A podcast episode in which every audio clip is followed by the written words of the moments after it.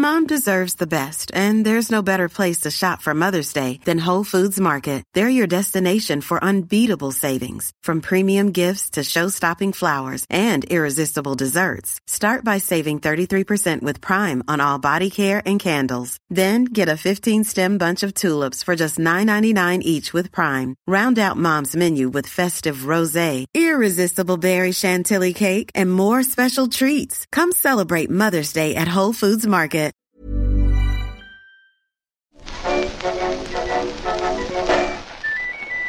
The Fun Factory, written and read by Chris England.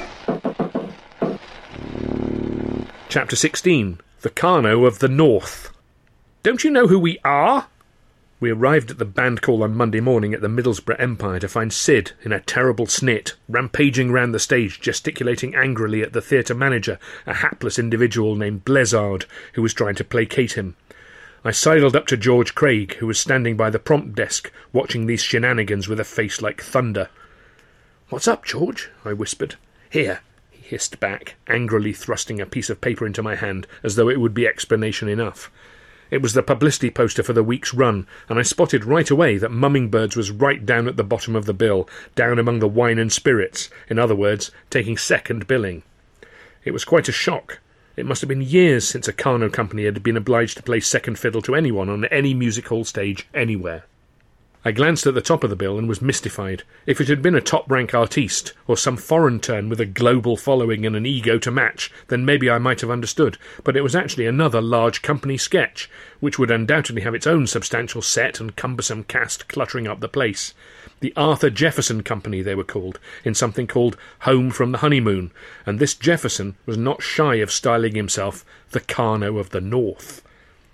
Sid broke away, exasperated, from the theatre manager, who crumpled into a chair, gasping for breath, and stormed over to the assembled Karno troopers. If it were not bad enough to be billed second, we're expected to go on before the interval, he fumed. I've complained till I'm blue in the face, but this fellow insists that the second half is promised to this other mob, and he won't shift an inch. We're not going to stand for that, are we? said Jimmy Russell, hands on hips. Well, what else can we do? Sid exclaimed. There was a pause while heads were scratched, and then I suddenly burst out. Withdraw. What? said Sid. The governor would have my guts for garters. Pull out, I insisted, and Tilly squeezed my arm encouragingly. Show we're not to be messed about. He'll back down, and if he doesn't, well, we'll set up somewhere else. I was talking off the top of my head, but Jimmy Russell took over my half baked idea. Yes, he cried, there's a huge church hall just around the corner, that big dark red building. We're set up in there. It could be done, Sid. You know it could. We'll wipe the floor with this mob. What do you say? There was a cheer from the rest of the company, apart from Sid, who looked as though the cares of the world had landed on his shoulders, and George, who was shaking his head, the big wet blanket. Come on, George, Jimmy said. How about it? Lights, George said discouragingly. Borrow 'em. Stage hands. Bribe 'em. Audience. Go out and grab 'em. George was still shaking his fat head, looking terrified, until he suddenly shouted, Let's have a vote. Who's for pulling out? Most hands shot up in the air straight away. Everyone's, in fact, apart from George's, Sid's, and Charlie's. This isn't a democracy, you know, chaps, Sid said, frowning. It's all on me if it goes to hell. Which would you rather have to do? I said. Tell the governor that we rolled over for that chump, or tell him that we wouldn't stand for it? Sid looked at Charlie, who shrugged. He looked at George, who mopped his brow with a big handkerchief. He looked at the rest of us, all raring to go. All of a sudden, he smacked his fist into the palm of his hand. Let's do it, he said. What a day that was. We got the set loaded back onto the carts with our faces set firm against Blezard, the theatre manager, who grabbed us by the sleeves, begging us to turn round. Jimmy Russell managed to secure the use of the big church hall that he'd seen for the week. It was promised to a temperance society for improving talks, but Jimmy managed to charm them round. Bert Darnley was dispatched to a theatre in Darlington, which happened to be dark for that week, and returned with a cartload of lights and a small crew of eager stage workers. And once it was all set up, early afternoon time, we all dispersed to the four corners of the town to spread the word. Actually, it was surprisingly easy to start the ball rolling. Tilly and I worked it together, and I'm sure the other members of the company had a similar approach. We would go into a pub, and over a drink or two we'd get chatting to the customers and mention the exciting news that the Karno Company had pulled out of the local theatre and were setting up a rival show in a church hall. It didn't take long for the word to pass around the pub, then we would move on. By the end of the afternoon, we were no longer bothering with a drink or two first. We'd just poke our heads in through the doorway and shout the news, letting matters take their own course. When the time came to return, we made our way past the Empire and saw the queue waiting to be let in for the evening's performance. Look at that, Tilly said. He's not made any attempt to tell them that the Karno Company's not appearing tonight. That's taking their money under false pretences, that is. We should tell them, I said. It's only fair. We intended to whisper the information here and there as we passed along the line, but in the event, we only had to tell the people at the front of the queue, and the news travelled faster than we could walk. It was like lighting the fuse on a firework, and as we watched, the queue disintegrated before our eyes, with the Empire's audience running, scurrying, hustling away round the corner to the church hall of St. John the Evangelist.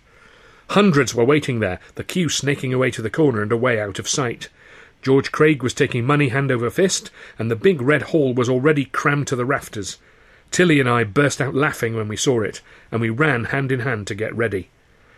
The show that evening had a rather curious beginning. Jimmy Russell had secured the use of the hall by promising to share it with the Temperance Society, but the audience sat dutifully through a harangue about the demon drink from the excitable Mrs. Muriel Staveley, and then were rewarded by a Karno company at the top of its game.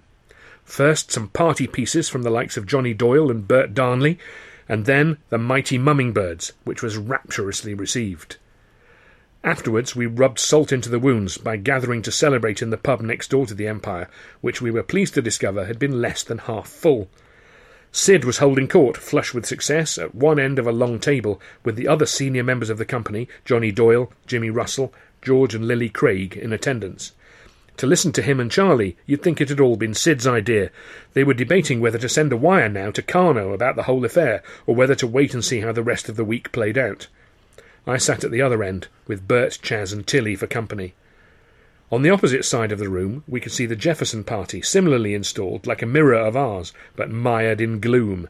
Their senior performers at one end, their junior fellows at the other, and then, off by himself, a slim figure of maybe eighteen years old, with springy red hair and a gormless smile stuck to his chops. No one seemed to be talking to him, and after a while he picked up his glass of beer and wandered over in our direction. Hello, this ginger stripling said, a big ingenuous grin on his face, as though he were incapable of imagining why anyone wouldn't like him. I'm Stan. All right, Stan, I said, choosing to play the benevolent victor. Join us. This Stan plonked himself on the spare chair at our table and raised his glass as if to say cheers as we introduced ourselves.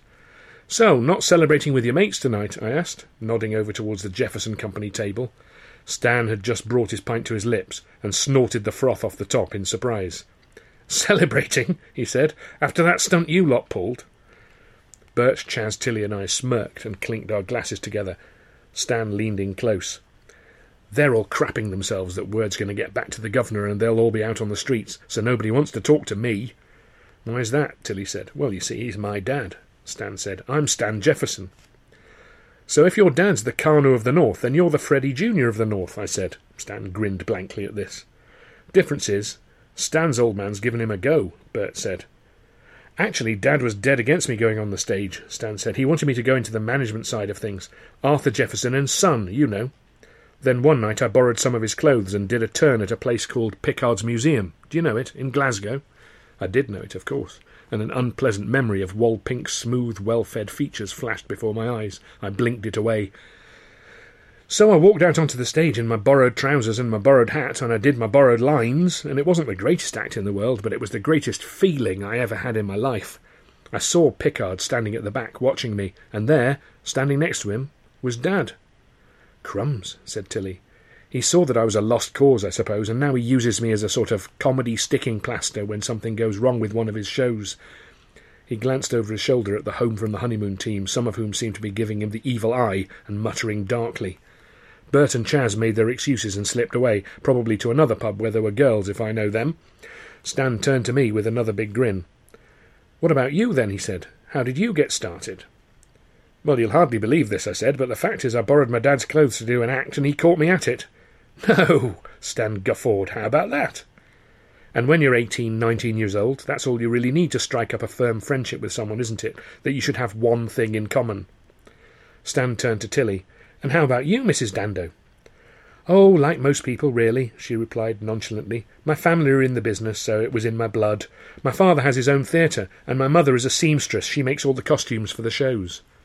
This was news to me, and I was intrigued.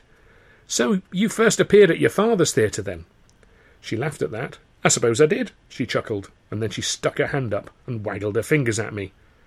What's so funny? I asked, but apparently it was a private joke between Tilly and herself. Just then Charlie strolled over, clutching his little glass of port and a cigarette, and stood over us, a disapproving expression on his face. You're giving away company secrets, Dandoe, is that it? To this spy from the opposition? Oh, come on, don't be so bloody po-faced, I said, slapping Charlie hard on the back. Anyway, I'm the one who's getting information. Did you know that Mr. Jefferson gets his people to call him the governor? Well, perhaps he shouldn't after tonight's little embarrassment, Charlie snorted, and then he stuck his nose in the air and went back to the top table to consider weightier matters. Tilly, Stan, and me, we rolled about.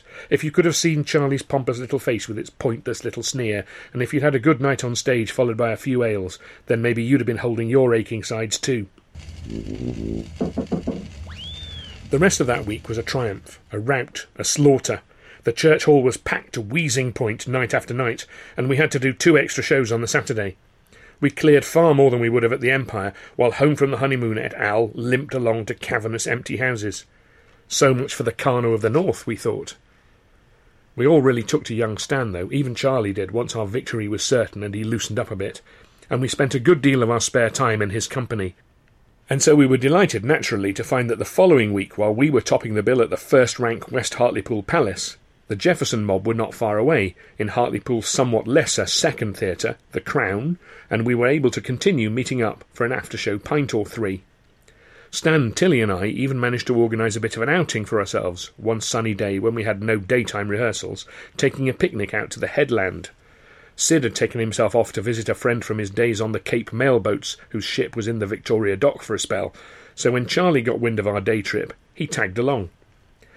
We met up outside the hotel where the Chaplins were spending the week, Tilly and I sharing a knowing look at the grandeur of the place compared to the modest lodgings we'd been billeted in. Charlie himself was in beaming, dapper form, dressed up to the nines. Sometimes he simply wouldn't make the effort and looked pretty much like a tramp, which I'm sure, reader, you will not be hard pushed to imagine. He skipped down the steps as though he owned the place, and greeted the three of us with exaggerated formality. Mrs. Dandoe, Charlie gushed, bowing low to kiss Tilly's hand. I see you are looking particularly fetching today for our day out. This collar shows off your classical neck to particular advantage, and this tie, why, it's almost like a gentleman's tie, is it not? Not that it makes you look at all like a gentleman, I hasten to add. Anything but. Tilly simpered. It's the only word for it. She was indeed wearing a man's thin tie that afternoon, one of my own, as a matter of fact. It was something of a fashion for the young ladies at that time to wear a high, stiff gentleman's collar and a tie, making a none too subtle point about equality for women. Charlie knew this perfectly well, of course, and so when he offered Tilly his arm in a parody of a courtly gesture, he was gently mocking her, and when she took his arm, loving the fuss he was making of her, he was highly delighted and winked over his shoulder at Stan and me. The two of them set off chattering towards the sea, which glistened away on the horizon, leaving Stan and me to stroll along behind with the picnic basket. This had been prepared by our landlady, a nice widow named Mrs. Budgeon, who had been cooing over Tilly, seemingly convinced that she was going to need to build up her strength for a couple of decades of childbearing. When we reached the headland, jutting out into the shining North Sea, we put the hamper down for a moment to fill our lungs with North Sea air and admire the view, the ships below, the docks down to one side, and the beach curving away to the other. Ahead of us, Charlie trotted down a little slope onto the sands, then turned to catch Tilly as she skipped after him, pretending to be running out of control, so that he had to grab her by the waist for a moment. He made some joke which we couldn't hear, smiling his toothy smile, and she threw her head back and laughed, leaning her weight against his arm. Stan looked at me with a wry half frown. Charlie seems very familiar with your wife, doesn't he? Do you not mind? As a matter of fact, I found myself saying, she's not actually, which is to say, we're not, strictly speaking. What? Stan grinned at me. Spit it out, man and so I told him about the misunderstanding with young Freddie Karno, which had led to Tilly and myself sharing our accommodation as man and wife. He gawped at me, his mouth open wide, then broke out into great gusts of high pitched laughter. His eyebrows flew so high I thought they would disappear off the top of his head, and tears poured down his cheeks. Charlie and Tilly came running back up the hill to see what the fuss was about. I was laughing myself now, laughing helplessly at Stan, and Tilly too began to giggle at the pair of us. Whatever's so funny? Charlie demanded, refusing to get drawn into the hysteria, as ever resenting any laugh that he himself had not generated. But I managed to signal somehow to Stan to keep his counsel. We found that the laughter had taken the wind out of our walking sails for the time being, so lunch was declared. We found an agreeable spot where you could perch on those sort of grassy tussocks that you often find where the beach meets the land, and tucked into Mrs. Budgeon's picnic.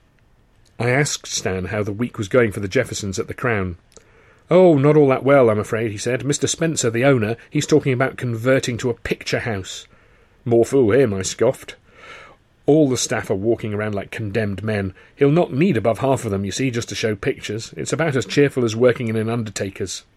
Madness, I said, and I'm sure that most music hall folk would have agreed with me then. For us, the bioscope was the part of the bill where the music hall audience upped and went to relieve themselves. Your father would never think of doing that, would he, Tilly? I asked, turning his theatre into a picture house. Not likely, Tilly snorted, breaking into a giggle at the very idea. Not very likely at all. Why must it only be real life that is captured on film? Charlie mused. Why should it not be performances by the very same people you might go to the music hall to see? So George Robey say, might come here one day and find himself appearing in the flesh at the palace and also on film at the Crown, said Stan. How can that be better, though, than seeing the real thing? Tilly mused. It can't, of course it can't, and people will realise that soon enough, I said. I don't know, said Charlie. Think about it this way. You could capture a perfect performance just the way you want it, and then you never have to do it again. Never have to step out in front of a crowd wondering if they're going to be captivated by your art or baying for your blood. Suddenly, Stan, Tilly, and I all found ourselves choking on our sandwiches, and all at the same word. Your art, I managed to scoff. Yes, my art. What's so funny about that? Well, nothing much that I've seen, I shot back, and the others laughed along. It is an art, the art of comedy performance, he insisted. I'm like any artist, trying to capture the essence of the human condition. And you do, you do, every time you fall on your face or get hit by a bun, I chortled. And the frustrating thing, it seems to me, is that once one's performance is honed to perfection, then that perfection can never be preserved. It can only be repeated and deteriorate, slowly but inexorably, as the artist strives too hard to regain the perfection he once created. Stan and I shared a look, still amused by the pretentiousness of Charlie styling himself an artist. Tilly, meanwhile, seemed carried away rather by the little fellow's eloquence, and was wearing an expression of intense interest as he directed his argument to her. If I were a painter, or a sculptor, or a writer, then my art would live on, would it not, in galleries, in museums, in libraries? Perhaps one day film will be able to do that for me, will become a new art form. What do you think, Mrs. Dandoe? I suppose that could be the way of it, Tilly said. Life was good that afternoon, strolling up the coast in the sunshine with my girl and my new friend, and even Charlie was on his best and most amusing behaviour. I made sure to pair up with Tilly when we set off back to town, though, she was becoming a little too admiring of young Mr. Chaplin for my liking. Later, back at our lodgings after the show, I lay awake in the dark, wondering whether either of us had actually won that argument at the picnic. I said to Tilly, You know, I think Charlie would be happiest if they stuffed him and put him on display in the National Gallery. She giggled and drew herself closer to me under the blankets, and I soon stopped thinking about the art of comedy performance altogether.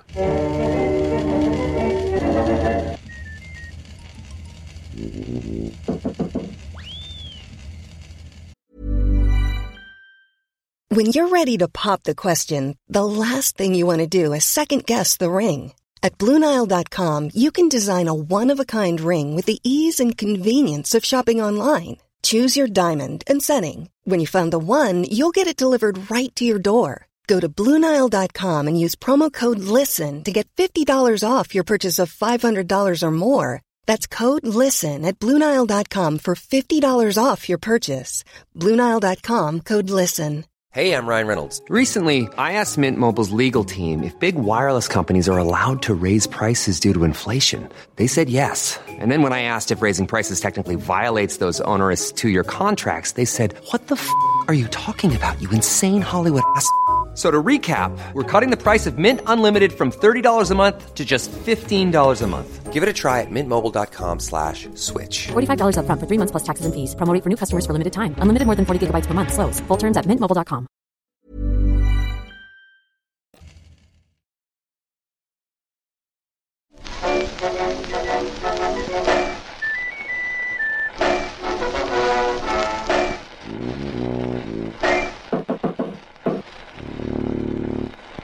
Chapter 17 Tilly's Punctured Romance. Towards the end of the week, George Craig loomed in the doorway of the dressing room.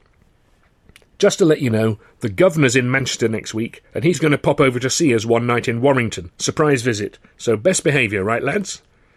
How's that a surprise visit then, George? Chas Sewell sang out. You've told us about it now. I don't know. Maybe he'll have a pink hat on, George grumbled as he left. I looked over at Charlie, and he was deep in thought. I knew what he was thinking, because I was thinking it too. Karno was coming to check on the two of us. During the show itself, Charlie was clearly distracted, mistiming a couple of bits of business which was most unlike him. It was a notable triumph for Bert Darnley, though, who was having a rare old hit that week declaiming the Trail of the Yukon, and afterwards we were all making this the excuse for a celebration, while Charlie sat in a brown study nursing a single port. After a good long while, he got up and had a quiet word with his brother. Then he left the pub. At the end of the evening, Sid came over to our well oiled little group.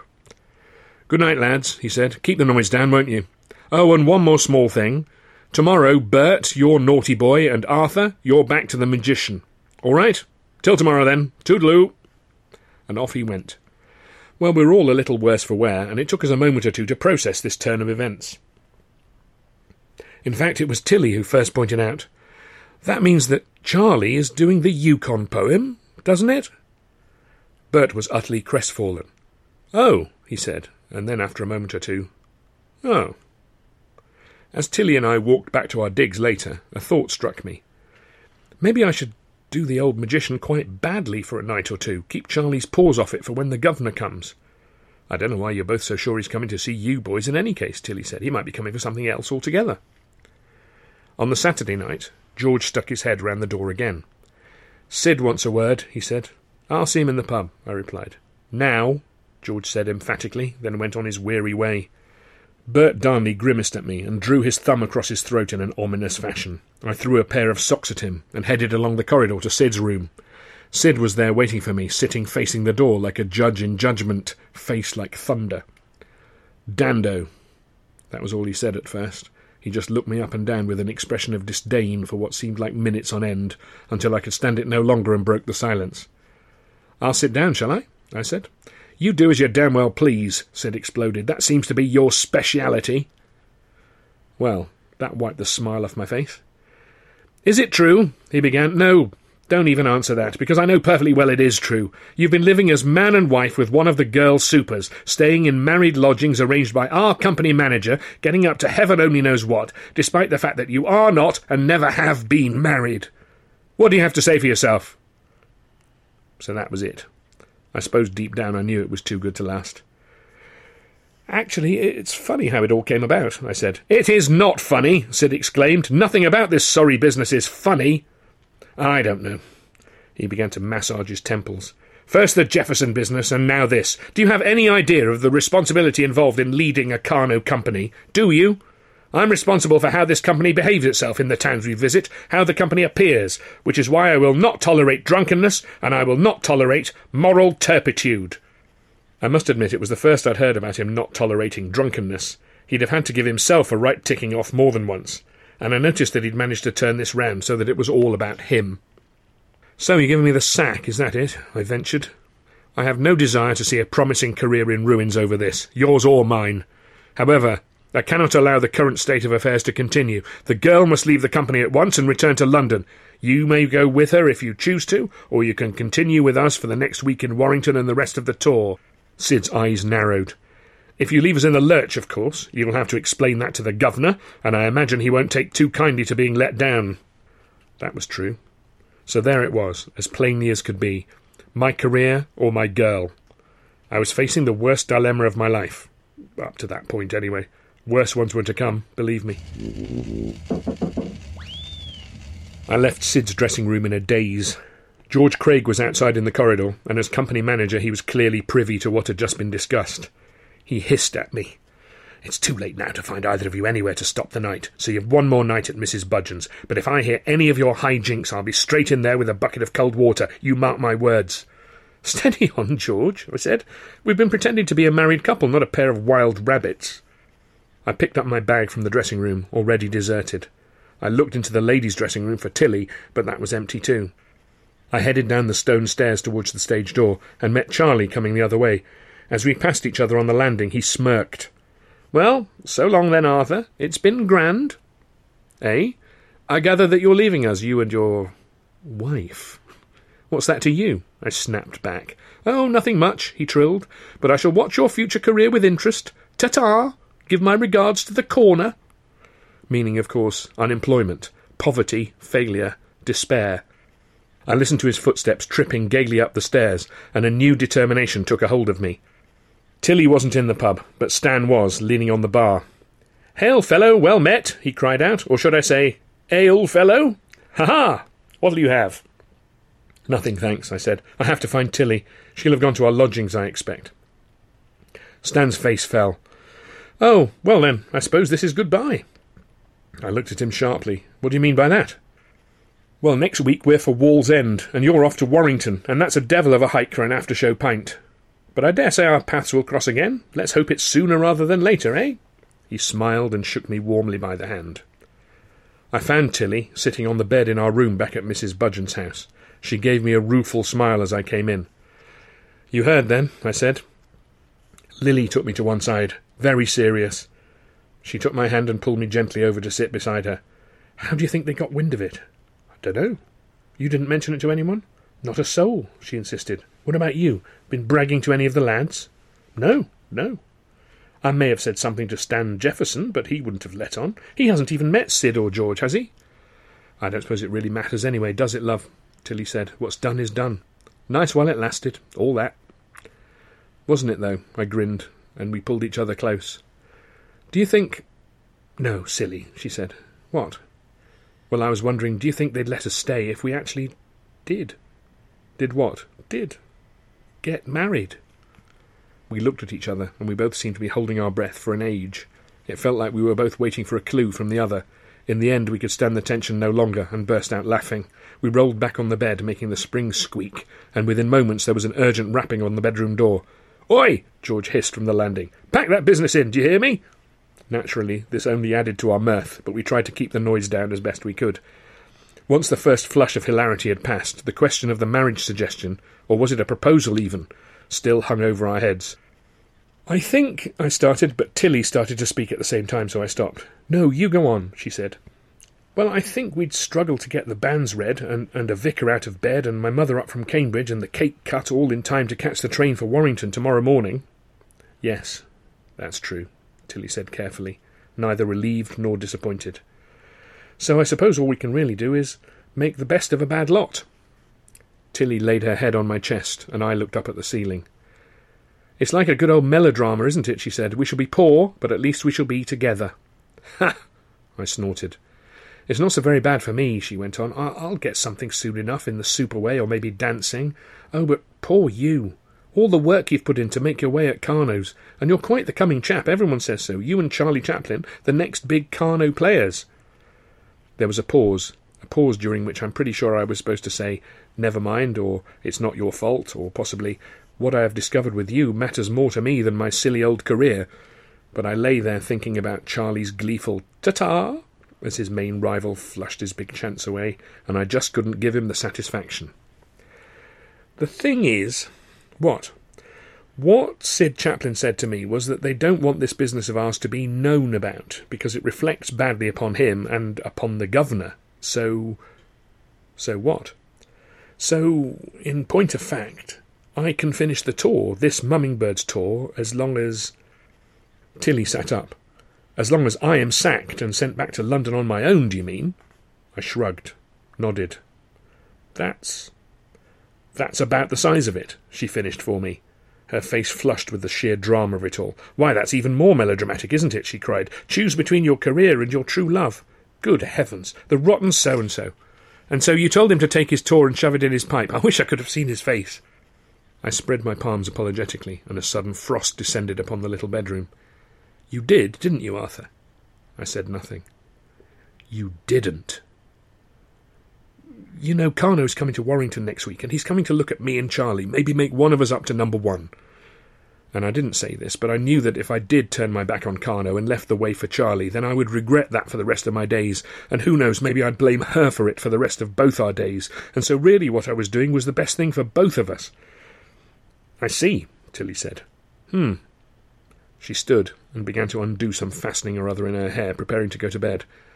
I don't think I'm ready to break with Karno, I said. No, no, of course not. You must do what's right for you, of course.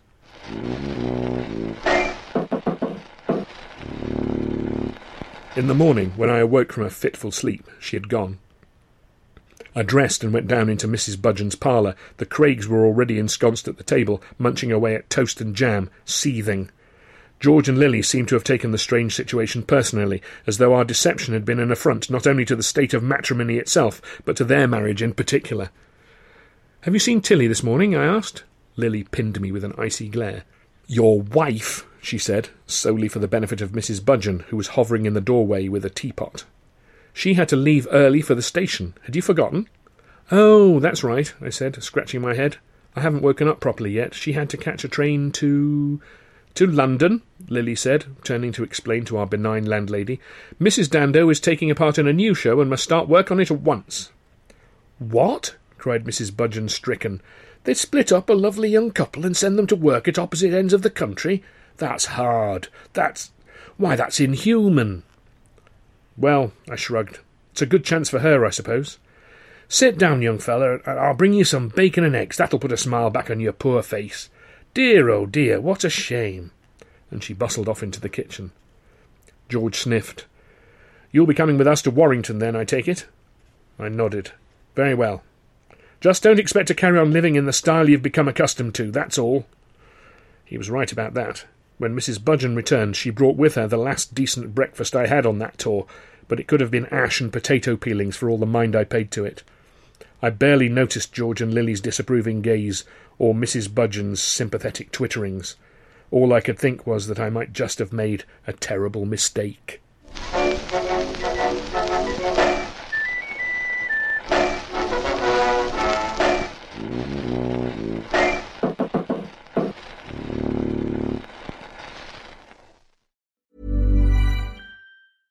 Hey, it's Paige DeSorbo from Giggly Squad. High quality fashion without the price tag. Say hello to Quince.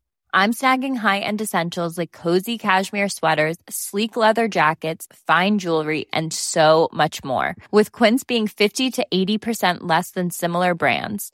And they partner with factories that prioritize safe, ethical, and responsible manufacturing. I love that. Luxury quality within reach. Go to quince.com slash style to get free shipping and 365 day returns on your next order. Quince.com slash style.